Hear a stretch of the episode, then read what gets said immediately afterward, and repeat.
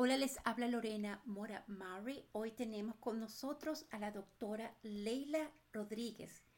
Ella tiene un doctorado en antropología y demografía, es testigo experto cultural y además vive aquí en Cincinnati y trabaja en la Universidad de Cincinnati. Bienvenida, doctora.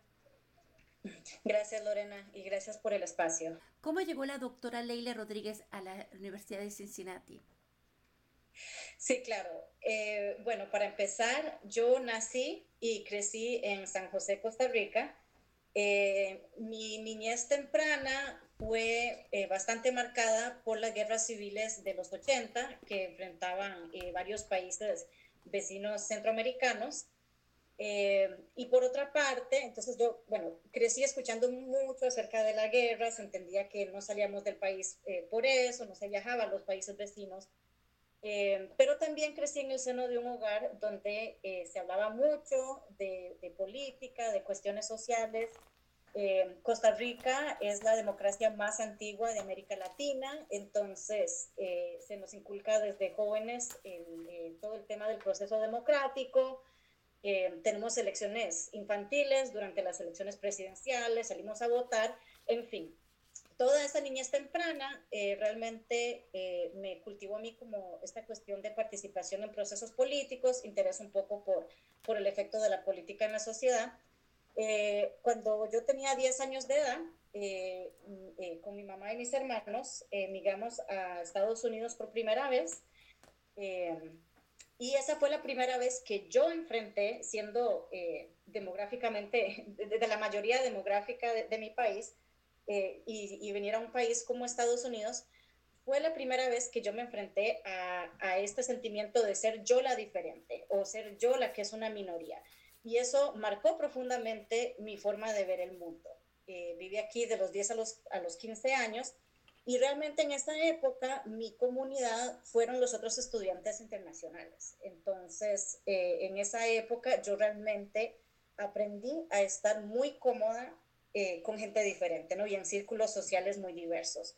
Luego regresamos a Costa Rica y eh, curiosamente en mi infancia temprana yo estudié en una escuela francesa, semi privada, pero aunque yo era niña, yo entendía o percibía que yo era una de, los estudiantes más pobres de esa escuela de gente de clase media y clase alta al regresar a Costa Rica, yo terminé mis estudios en el colegio público del barrio. Y aunque la situación socioeconómica de mi familia se mantuvo igual, yo en esa otra escuela era una de las niñas más ricas de la escuela pública. Entonces, esa experiencia y ese cambio también marcó en mí eh, un, un interés muy profundo en cuestiones de desigualdad social. Entonces, bueno, con todas esas experiencias, yo estudié un bachillerato en antropología en la Universidad de Costa Rica y al graduarme vine, eh, como usted bien dijo, a la Universidad eh, Estatal de Pensilvania a hacer una maestría y un doctorado en antropología, en demografía.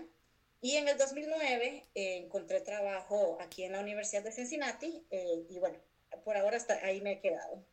Veo, veo, doctora, un gran interés por la antropología, por la cultura, y por todo lo que es relacionado con la demografía, ¿no? De la, pero ¿por qué ahora que todo ese proceso de la infancia, ese aprendizaje que tuvo y lo, y lo que estudió en la Universidad de Penn State, ha creado una nueva experiencia para usted? Le ha dado la, brindad, la oportunidad de, de, de investigar, ¿verdad?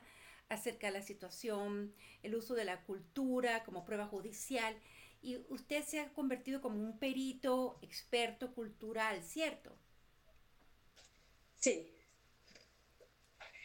Eh, sí, lo, bueno, eh, lo que pasó ahí, dicen que uno estudia lo que es, ¿no? Entonces, ciertamente, eh, mi interés siempre ha sido el estudio de las migraciones internacionales, entender un poco cómo funciona mejor a nivel de comunidad este tema de integrar a los migrantes pero hace más o menos unos seis, siete años ya, yo recibí eh, una llamada de una abogada local que estaba defendiendo a, un cliente, un inmigrante mexicano, y ella eh, buscaba eh, algún antropólogo que, tuviera familiaridad con la sociedad, las culturas mexicanas, que participara en este juicio. Y fue la primera vez que yo escuché de esto, ¿no? Uno, uno tiene la idea, por ejemplo, que cuando hay juicios, a veces llaman a expertos en medicina forense o en balística, ¿no? Para explicar algo. Y ahí fue cuando yo aprendí que los antropólogos podíamos ser eh, eh, peritos o, testigos expertos acerca de la cultura de alguien. entonces de ahí nació mi, mi interés por el tema. Pero doctora, ¿el tema de los peritos culturales es algo nuevo para todos o ha existido o ha estudiado o ha sido usado en Latinoamérica o en, sociedades democráticas?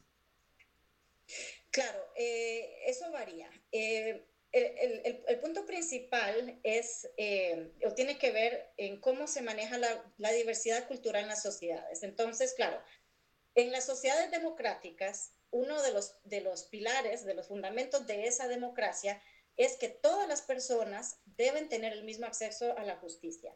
Pero también sabemos que eso no es así por varios motivos, el principal siendo el dinero. Eh, pero otro de esos motivos es la diversidad cultural, eh, ya sea diversidad étnica, religiosa, de nacionalidad, de estatus migratorio, etcétera, ¿no? Entonces, eh, en América Latina, con los años ha habido cambios en las leyes de los países que permiten que la cultura de una persona que enfrenta algún tipo de juicio legal sea tomada en cuenta.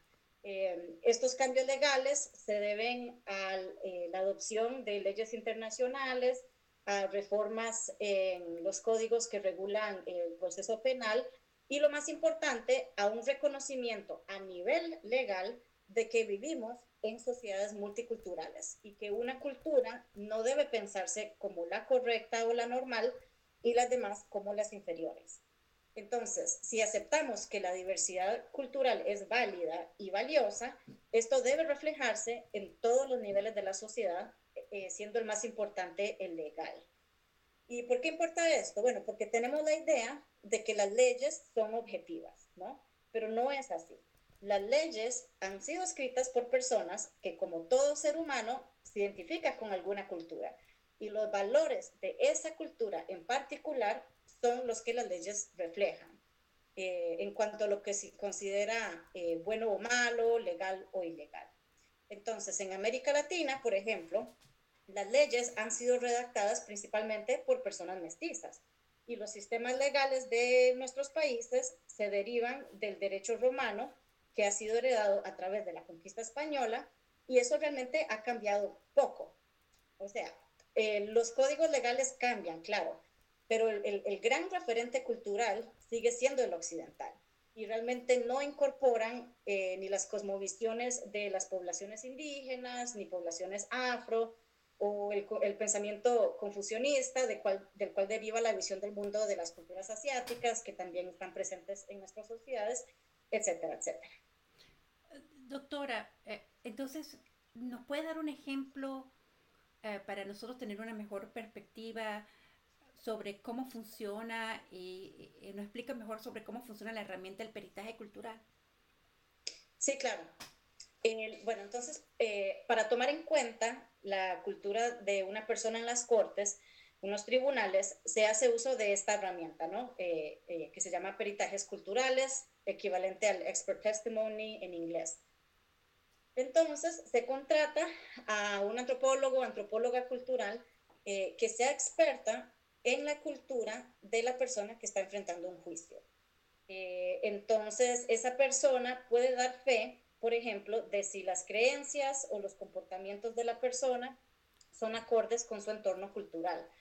Y realmente el papel principal es el de traductor cultural, ¿no? Tiene que ser una persona que entienda la cultura de, de la persona enfrentando este conflicto legal, pero también alguien que sepa explicárselo al juez, quien tiene sus propios referentes culturales, ¿no?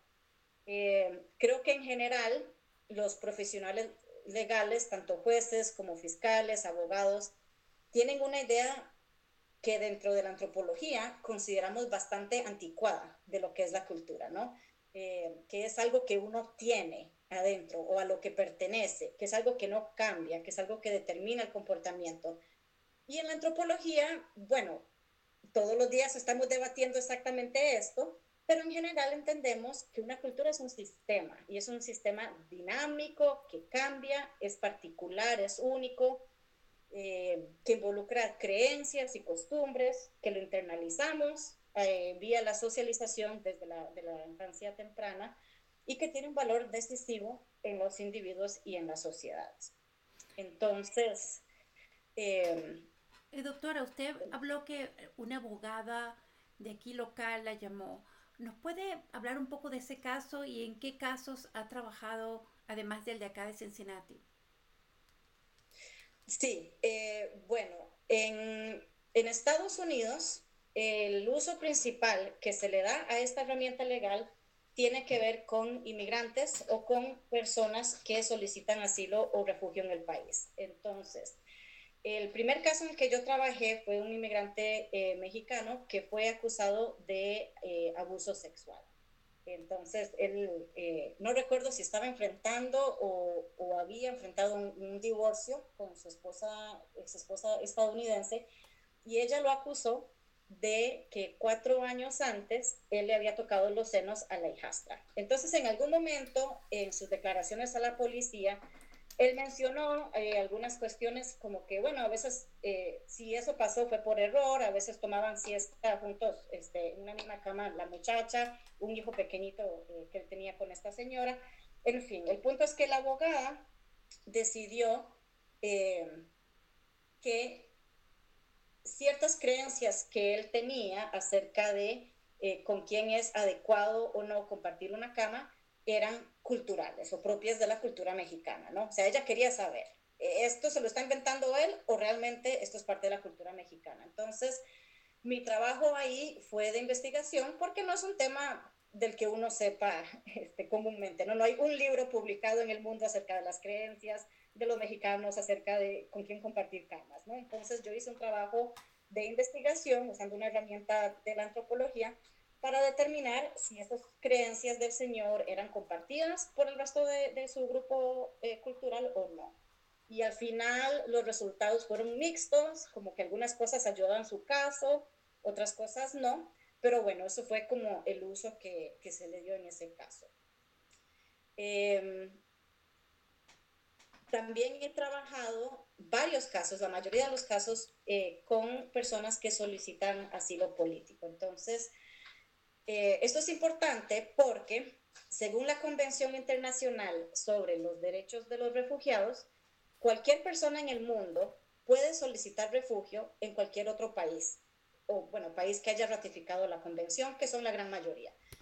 Sí, por un lado, es perseguido o tiene un miedo fundamentado de persecución en base a su religión, su raza, nacionalidad, opinión política o membresía en algún grupo social en particular y además que esa persona no puede recurrir a su gobierno para protección de esa persecución. Em, entonces, en estos casos, el testimonio del perito está en confirmarle al juez si en ese país de verdad alguien con ciertas identidades o creencias particulares sufre de persecución y si su gobierno es incapaz de protegerlo o incluso es a veces quien lo persigue, ¿no? Y eh, de estas categorías, la más ambigua es esta de membresía en algún grupo social. Entonces, en los casos que yo he trabajado, mi tarea ha sido explicarle al juez o la jueza por qué en ese país de origen en particular, cierto grupo social es culturalmente significativo, aunque no lo sea en otros países. Entonces le voy a dar dos ejemplos. En un caso em, que trabajé, se trataba de una mujer indígena guatemalteca que era o es VIH eh, positiva, ¿no? Este, entonces, a mí me tocó explicar por qué en Guatemala esa interacción de identidades, ¿no? O sea, ser mujer, ser indígena y ser VIH positivo sí es motivo de discriminación y persecución, ¿no? Entonces traté esas líneas eh, por separado, de mostrar la, la, la condición de la mujer en Guatemala, ¿no? Eh, la condición de las poblaciones indígenas, la discriminación a esos grupos, la discriminación hacia personas VIH positivas dentro de la sociedad guatemalteca y especialmente dentro de las comunidades indígenas, ¿no? Y también explicar por qué el país no es capaz de proteger a una mujer como ella, ¿no? Entonces ahí me tocó explicar un poco cómo durante la guerra civil eh, las mujeres fueron usadas como instrumentos de, guerra, ¿no? Este, por medio de, violaciones y, y, actos así, y cómo al final de la guerra se crearon leyes para proteger a las mujeres, se crearon instituciones gubernamentales para proteger a las mujeres, pero esas leyes y esas instituciones solo están en estructura, realmente no funcionan como deberían funcionar.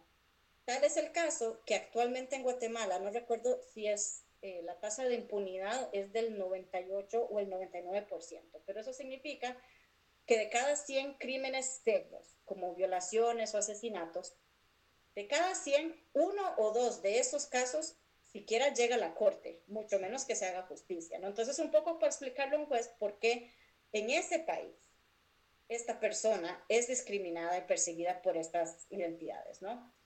Em, otro caso que me tocó fue de un eh, joven que de, niño fue eh, e, echado de, la casa por su papá, su mamá había muerto, su papá no lo quiso cuidar más, eh, lo echó de la casa y el, el, niño terminó viviendo en la calle, en la ciudad de Guatemala. Em, y bueno, en, él em,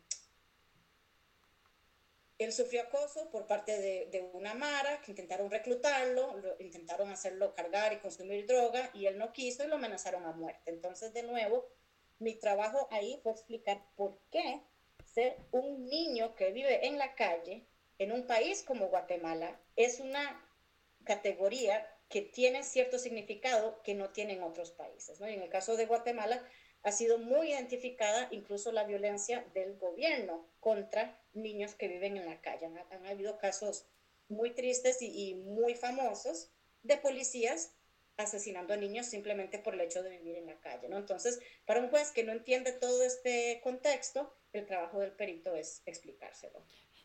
Profesora, doctora, eh, el, futuro de la antropología y el peritaje, ¿nos lo puede explicar? ¿Qué espera usted del peritaje y de la antropología? Bueno, em, a lo interno de la disciplina, eh, siempre seguimos este, discutiendo el tema, tratando de mejorar nuestra labor, porque es un trabajo que está lleno de muchísimos retos y contradicciones y, complicaciones. Em, para darle un ejemplo, en, América Latina eh, es un trabajo que se ha hecho con muchísimas otras poblaciones. Se ha eh, empleado con poblaciones indígenas, eh, y en casos que tienen que ver con todo tipo de conflicto, ¿no? Desde pertenencia de tierras, abuso sexual, brujería, aportación de armas, asesinatos. Y en el caso de las sociedades indígenas es un tema mucho más complejo porque según el país, eh, algunas de estas poblaciones tienen autonomía dentro de sus territorios y la recomendación en ese caso es que el conflicto se resuelva según las normas internas de esas sociedades, ¿no?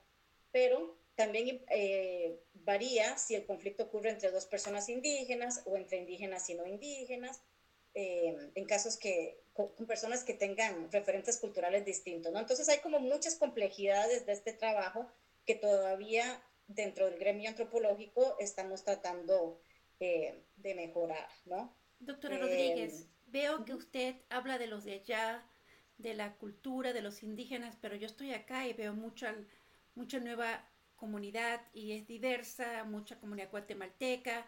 ¿Usted siente que hay conflictos o tiene un contacto donde las personas que están escuchando esta entrevista la puedan contactar y conocer más de cómo pueden apoyar los casos de, de personas inmigrantes culturalmente diferentes que necesiten un peritaje de su parte, un perito experto cultural?